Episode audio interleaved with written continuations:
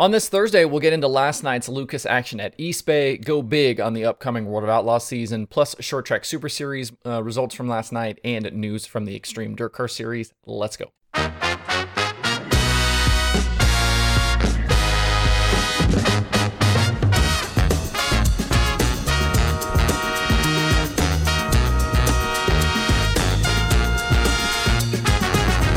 Today is Thursday, February 10th, 2022. Welcome into Dirt Tracker Daily. I'm Justin Fiedler.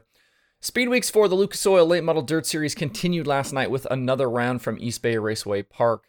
Monday at East Bay, it was Dennis Erb Jr. getting the win. Mother Nature was victorious on Tuesday with the rain. And then last night, it was a battle of the Brandons early, with Brandon Sheppard eventually pulling away for the victory.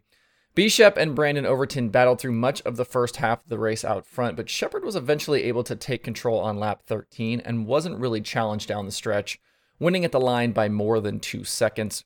Ashton Winger had a nice race ending up in the second position. Tyler Erb was third, Kyle Bronson hard charged from 16th to finish fourth, and Ricky Thornton Jr. was fifth. Overton finished 19th after pulling off late in the going. Near 10 laps to go, RTJ tried to dive underneath him in turn one, and the two made contact, sending Overton around. When the caution was thrown, though, officials said it was for debris and not Overton's spin. So somehow Overton got his position back on the restart. I'm not sure I agree with that call. In the end, it didn't matter with Overton bowing out, but calls like that are going to draw the ire of both fans and other competitors. Devin Moran had issues in the first 10 laps, managed to bounce back to finish in the 10th position. He and Sheppard remain the only two with a top 10 finish each Lucas night so far. I do have to give the Lucas officials some kudos though. On Monday, they ran those two 26 car B mains, which were brutal. And then last night, though, they made a change and we had three 17 car B mains, which is a dramatic improvement. You must have listened to my Tuesday show. I mean, probably not though. As for Sheppard, it's been a very strong start to 2022. He got those wins out at Vado, and now he's won two of nine with Lucas. Nine top tens, six top fives, and an average finish of 4.78. Pretty dang good right now for that Rocket squad. The other Outlaw teams are going to have their hands full yet again with that one car. As for win picks, I'm now 2 for 10 with the formula sitting at 3 for 10. It had Sheppard, I had Overton. The picks will remain the same for tonight, though, as the formula is sticking with Sheppard, but I'm going to rock with Overton again. I still think he finds a way to get some wins this week. One other note from last night there was no Jimmy Owens in the field, but we still had 70 cars. Owens and the 20 team chose to sit out on Wednesday, but they do plan on being back tonight at East Bay. If you want to watch live, you can do that over on Mav TV Plus. With the way things have already gone at Volusia to start 2022, it shouldn't be overly surprising that they decided to cancel Wednesday night's racing, even though the weather was much better. Around 11:15 a.m. Eastern Time yesterday, officials at Dirt Car Nationals pulled the plug on the day, so we've now lost 3 nights to start the event, and the All-Stars still can't catch a break. They're now 0 for 4 on the season and will try again at East Bay on Monday and Tuesday coming up. After East Bay, we won't see the series again until April 8th and 9th at Attica when their season opens for real, for real. So now the focus at Volusia shifts to the World of Outlaws Sprint Car Series season opener, along with three nights of UMP modified action. With the Outlaws, everyone is gunning for Brad Sweet and that KKR 49 team. They've now won three straight championships and will remain the favorite in 2022 until someone can show the speed and consistency necessary to beat them. With Jacob Allen confirmed as a full timer, we are starting the year with 14 outlaw teams prepared to contest the full slate of races. The drivers are Brad Sweet, David Gravel, Carson Macedo, Donny Schatz, Logan Schuchart, Sheldon Haudenschild, Kraig Kinser, Jason Sides, James McFadden, Brock Zearfoss, Spencer Bayston, Kasey Kahne, Noah Gass, and Allen. The rookie battle is between Bayston, Kahne, and Gass, but the fight will most likely be between Bayston and Kahne. Nothing against Gass and his group, they're facing the toughest test of their racing journeys, and I think just finishing the season will be a feat in and of itself for that squad. The fight between Kahne and Bayston could be intriguing, though. I have World of Outlaws races in the DirtTracker.com analytics database back through 2017, and over that span, the two drivers have a very similar number of starts. Kahne has 70, with Bayston sitting on 74.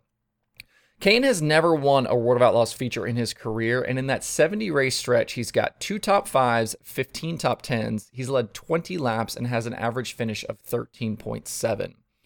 In the 74 appearances for Bayston, he does have two victories, both of them last year, along with five top fives, 16 top tens, and an average finish of 14.9.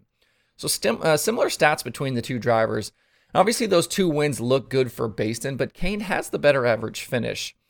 I think it's a really tough call between the two because I like Bayston's youth and those two victories show he's growing as a driver.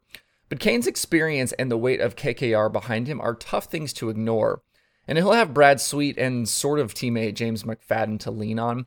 I think I'm going to give the slight edge to uh, to Kahne here, but it's basically a coin toss for the rookie battle. As for the title race, I think things are going to be very close all year. Sweet is the easy favorite, but he'll have some chasers. If we were buying stock here, I'm going to go long on someone like James McFadden. I like his future as an outlaw, but I don't think he's quite ready yet to contend, and he'll be adjusting to life as a Roth driver in 2022. I also think that on any given night, Sheldon Haudenschild is as good as anyone in the field, but he's just not consistent enough to really be a factor for the championship. 55 top 10s in 78 races last year with an average finish of 7.7 just isn't going to get it done. As an outlaw driver, if your average finish isn't at least in the fives, you're just not going to win the title. That leaves us, I think, with five guys really battling it out in Sweet, Schatz, Gravel, Macedo, and Schuchart. Of this group, I could see any of them winning if things go right, but let's go through each of the drivers. First up is Logan Schuchart. Logan is as talented as anyone in sprint car racing right now, but he's got to find the form he had in 2020 if he wants to break through. He led a ton of laps last year and grabbed seven wins, but his top five and top 10 percentages were down, and his average finish slumped from 5.96 to 7.78. Both of his efficiency stats were down, and he wasn't passing nearly as many cars. I think it'll be an uphill battle for that 1S team this year against this other group. With Donny Schatz, 2021 was a battle at times, but that team was very good over the second half of the season. Following the Jackson Nationals in June, Schatz was sixth in the point standings and battled back to nearly get to third by season's end. Over the final 33 races, he had 32 top 10 finishes, with 26 being top fives. If they can keep that pace up in 2022, the 10 time champ will be in the thick of the fight. As for David Gravel, we know he can win a lot. He's been victorious in over 15% of his starts back through 2017, which uh, equates to 56 wins. Over that stretch, only Schatz has been in victory lane more often than David Gravel. But the question mark with Gravel is consistency. I really like David a lot. He's an incredible talent. You obviously don't win that many races if you aren't. But he just hasn't been able to get over the hump yet in his career, and putting a full season together from start to finish is his issue. He's got to improve his average finish, which was nearly 6.5 last year, and top 10s in only 82% of races just isn't enough. Hopefully, year two with the big game team will mean improvements, but as much as I like Gravel, I just can't pick him. We need to see more from him before I'll believe he's got a real chance at the championship. If anyone can knock Sweet off his perch right now, though, the driver I'm most curious about is Carson Macedo. 2021 was year three on the road, and we've seen marked improvement from him over the first three seasons. He ended up third in the standings in 2021, but 11 wins and the same amount of top 10s as the champion put everyone on notice, I think. I'd like to see more top fives from him, and he needs to bump his efficiency numbers, but if he continues to grow, he could be a real challenger. Year two with Philip Dietz as his crew chief, added support from a new sponsor. I think a lot of things are lining up for a big season from him and that JJR 41 team. And then that leaves us with Brad Sweet. Clearly the favorite again this year, he cemented his place at the top of the sprint car game right now. It's interesting though, even with the three titles, the big wins, including the Knoxville Nationals and Kings Royal, I do think Brad is still very driven. When you hear him talk, he's made some interesting comments about Donny Schatz and his past seasons. And I think Sweet wants to put together one of those insane years where he wins 25 plus races and just flat dominates like we used to see from Donnie and Steve Kinser. I think in his mind that would really seal his place as one of the greatest to ever do it. I wonder though if that's really still possible in this day and age of sprint car racing. The field is so deep, and I think it would be a feat to even get to 20 wins. Either way, though, Sweet is still the guy right now. And if you had a gun to my head, though, I think just for fun, I might take Macedo as my championship pick. Looking at Volusia specifically tonight, Sweet Schatz Macedo, and McFadden lead the way in average finish there lately. The DirtTracker.com analytics prediction formula favored Sweet with the All Stars, but it likes Schatz with the Outlaws. I'm going to pick Macedo in his ever improving game on half mile racetracks.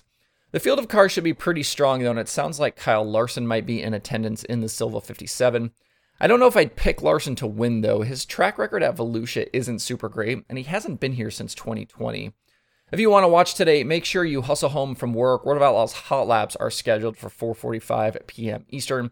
You can watch it live on Dirt Vision with your Fast Pass. Over at Alltech Raceway in Florida last night, the Short Track Super Series kicked off their 2022 season and the Sunshine Swing, and what a race we got. Mike Maresca led early from the pole with Matt Sheppard chasing him through lap traffic. Things got interesting though on lap 11 when Maresca tangled with the lap car of LJ Lombardo and ended up in the turn 3 wall. That let Sheppard by for the lead, but the battle was just getting going. Maresca's car seemed okay, and those two went to war through traffic, swapping the lead. And that battle between those two then allowed Billy Pouch Jr. to close up on them. And as we approached five to go, Pouch got to second and then to the lead with four to go. But Sheppard's spot out front was saved by a caution for Stewart Friesen, who was in the wall. And unfortunately, under that yellow, we lost Maresca from the race. He'd slowly been backing up, and I wonder if he'd started feeling some ill effects from that contact. On the final restart, Sheppard was able to get away and take the $4,000 win. Pouch ended up second, Mark Johnson third, Eric Rudolph fourth, and Larry White completed the top five after an early spin. If you didn't watch last night, jump over to Flow and watch that feature replay today. Really, really good race. Short Track Super Series is back at it tonight at Alltech. It's not been an easy season so far for the off-season Extreme Dirt Car Series for late models. We had yet another schedule change announced yesterday. Modoc Speedway in South Carolina has shifted to new owners and been renamed Little River Speedway. And facility upgrades at the track that are ongoing will not be complete in time for the series trip on February 26th.